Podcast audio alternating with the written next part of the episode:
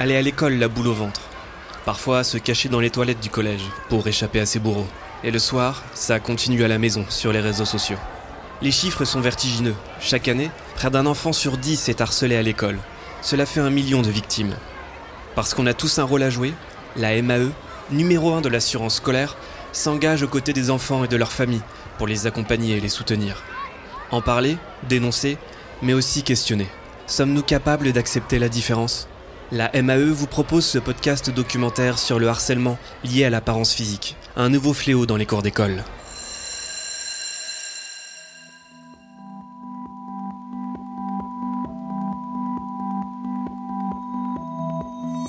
Quand on se brosse les dents, on se regarde dans la glace, euh, inévitablement. Il n'y avait pas besoin que je regarde mon visage de très près pour me rappeler ah oui, en effet, j'ai un visage qui est différent de celui des autres. Primaire, déjà, j'avais un menton qui était beaucoup décalé. J'avais un visage très particulier. On me disait que je faisais une grimace parce que forcément mes deux mâchoires sont pas alignées. On me disait hey, pourquoi tu fais la grimace, etc. T'es bizarre. On m'appelait bec de lièvre ou le mouton. euh. Elle avait dit que j'avais une, une tête de pigeon. Et elle a commencé à faire des remarques sur mon visage. à- euh, Je l'ai ressenti que les gens allaient pas lâcher en fait.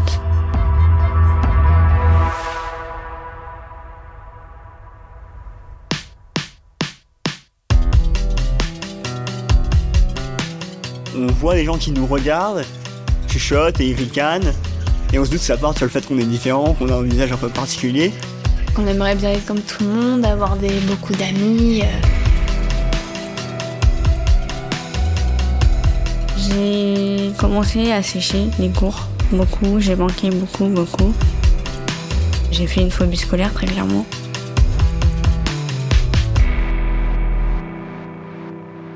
Au-delà du miroir. Un podcast d'Isabelle Saboro et Pierre Chaffanjon. Épisode 3.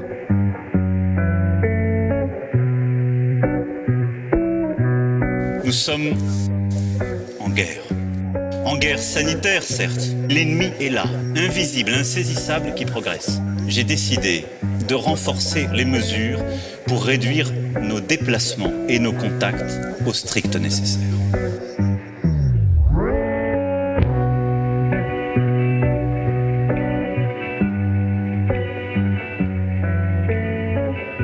Cinquième, il y a eu l'arrivée du, Covid mi-octobre-novembre. Et du coup, l'arrivée du masque.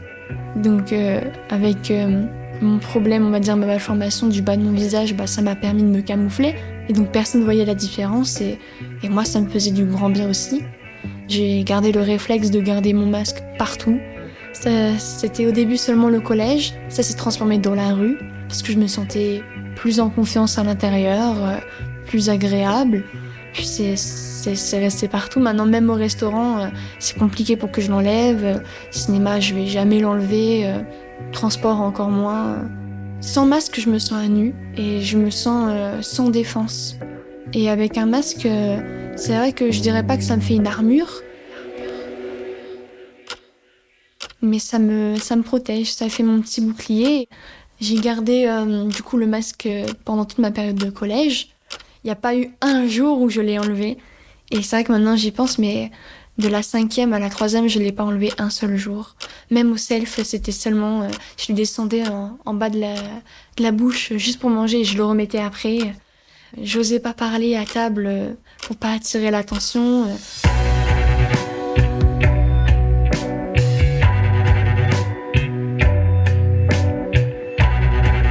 C'est vrai que maintenant le, masque, c'est devenu mon, mon accessoire. C'est plus un masque. Toujours dans la main, euh, dans le sac. euh, J'en ai au moins deux euh, de rechange. oui, Hmm. c'est devenu un accessoire comme ça peut être des lunettes, des boucles d'oreilles. c'est- littéralement devenu ça. Quand on s'apprête à sortir dehors, ah oui, mais on voit encore un petit peu. ouais, mais je sais pas, on voit mon menton, j'aime pas ça. Mon nez, il est gros, on bat le masque. C'est vraiment de l'habitude et c'est ancré. Et, et même moi, je m'en rends même plus compte, je pense.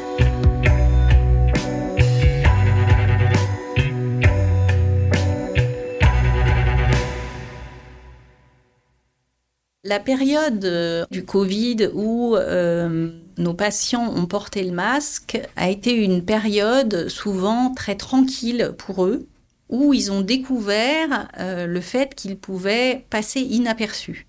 Et pour certains, du coup, ça a été un grand confort, mais à la fois un piège.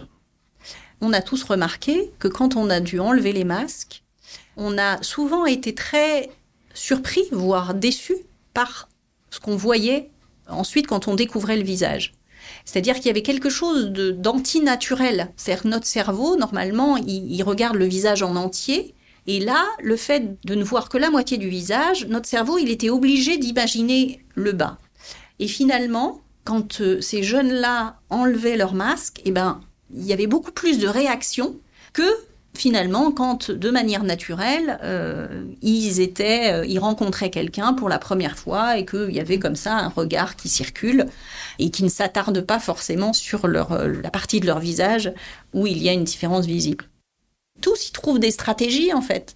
Le principal en fait, c'est comme tout à chacun de trouver un moyen de, de, s'accepter voilà, tel qu'on est, parce qu'on a tous des, parties de notre corps qu'on voudrait un peu différentes, et qu'on apprend à accepter. Voilà. Donc c'est leur challenge aussi euh, de la même manière que dans la population générale.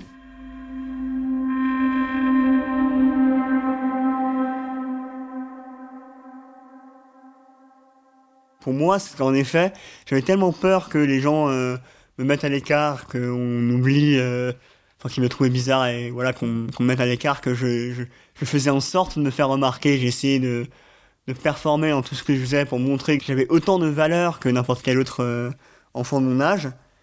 Quand on est muni de cette envie de, de performer, de vraiment euh, pousser les choses jusqu'au bout et de donner du meilleur de soi-même, bah, typiquement, j'étais pas très fort en maths, mais du coup j'avais tellement envie de montrer que j'étais que j'avais autant de valeur que les autres que du coup j'ai énormément travaillé les maths et au début de l'année du coup à chaque fois que je participais en cours bah, c'était pour je répondais un peu à côté de la plaque quoi juste en voulant être, devenir meilleur, bah du coup, euh, je faisais beaucoup plus de maths à la maison. Pas seulement en maths, mais en, toutes les matières à l'école, j'ai toujours été pas premier de la classe, quoi. Pour moi, ça, vient du fait de vouloir de montrer, montrer qu'on est capable et qu'on est plus que capable et que et qu'on est là, quoi.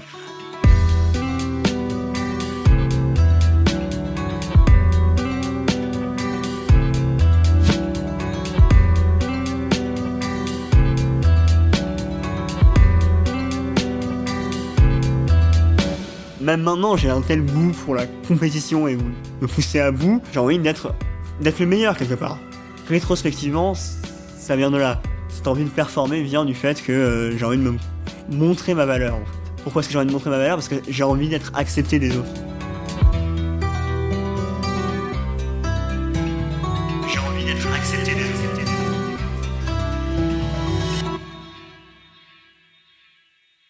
Je crois pas que j'en ai tirer grand chose ou même quand j'étais premier de la classe, bah ça n'a ça n'a pas suffi à euh, calmer cette peur de euh, ah peut-être que les autres vont me trouver euh, bizarre enfin ça n'a pas calmé cette peur d'être exclu. Quelque part c'était un peu prévisible parce que c'est on n'est pas amis avec les gens les plus intelligents. Enfin, c'est pas comme ça qu'on se fait des amis, quoi. C'est c'est pas comme si on triait les gens par ah lui il a une telle valeur, un autre il a une autre valeur je vais, m'approcher vers ceux qui ont la plus haute valeur parce que personne n'interagit socialement comme ça, quoi. Du coup, au final, j'en ai, au plan social, j'en ai pas tiré grand chose, mais après, au plan euh, académique et même au, point de vue de la confiance en soi, c'est sûr que ça m'a apporté énormément parce que bah, le fait de se voir travailler et voir que le travail ça paye, ça, bah, c'est vrai pour tout le monde, mais ça a été très vrai pour moi, ça m'a apporté énormément de confiance en moi.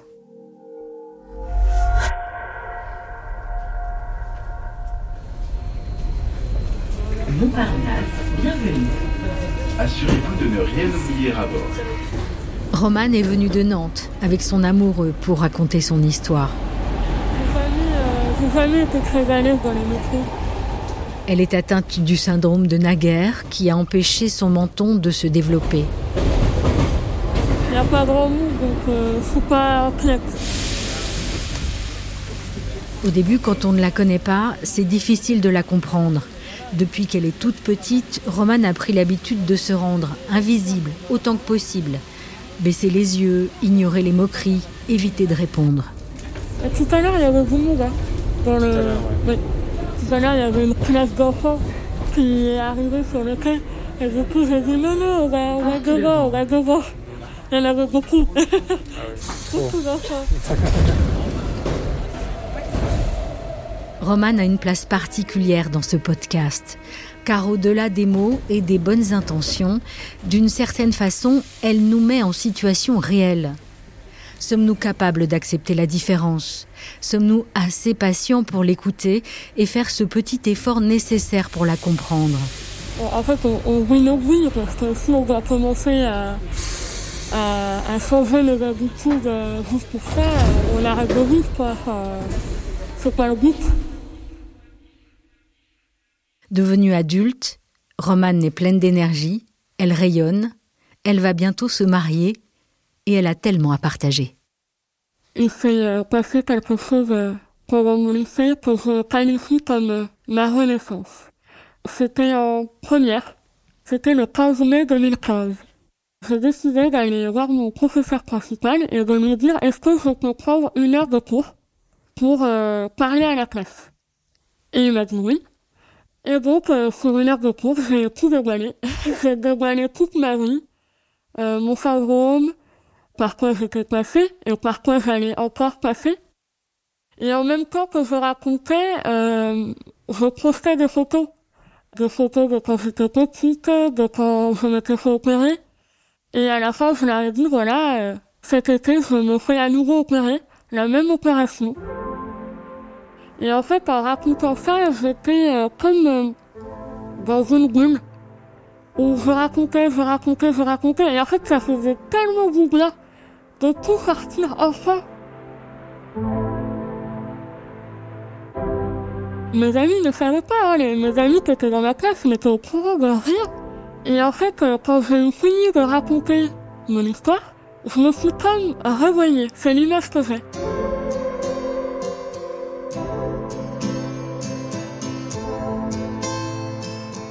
Je me réveille et je vois toute la classe en pleurs. En pleurs. Et j'avais invité le professeur aussi à être présent. Et ils étaient en pleurs aussi. et là, je me dis, mais je leur dis, mais ne pleurez pas. Parce que c'est ma vie, c'est pas grave, quoi. Après, ils m'ont posé plein de questions. Ils m'ont dit, mais Romane, mais pourquoi t'en as pas parlé plus tôt? Et euh, il y a même des personnes qui n'étaient plus dans le lycée, mais qui étaient avec moi en seconde, qui m'ont envoyé des messages pour s'excuser de ce qu'ils avaient pu dire auparavant sur moi, de, de qu'ils avaient pu faire, par exemple.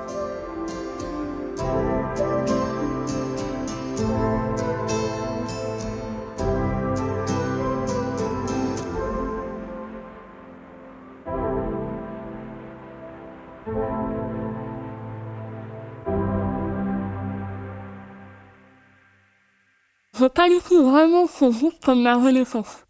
Parce qu'à partir de là, j'ai commencé à porter de la couleur, à ressourire, à, à vraiment, à, à réapprécier la vie à nouveau et, et apprécier le contact des autres. Parce que du coup, euh, ma classe m'a énormément soutenu. Après, j'ai vraiment commencé à prendre soin de moi pour prendre soin de moi. J'ai commencé à me maquiller pour me faire plaisir. J'ai commencé à me coiffer pour me faire plaisir à m'habiller pour me faire plaisir aussi et pas pour euh, pas pour me fondre dans la masse.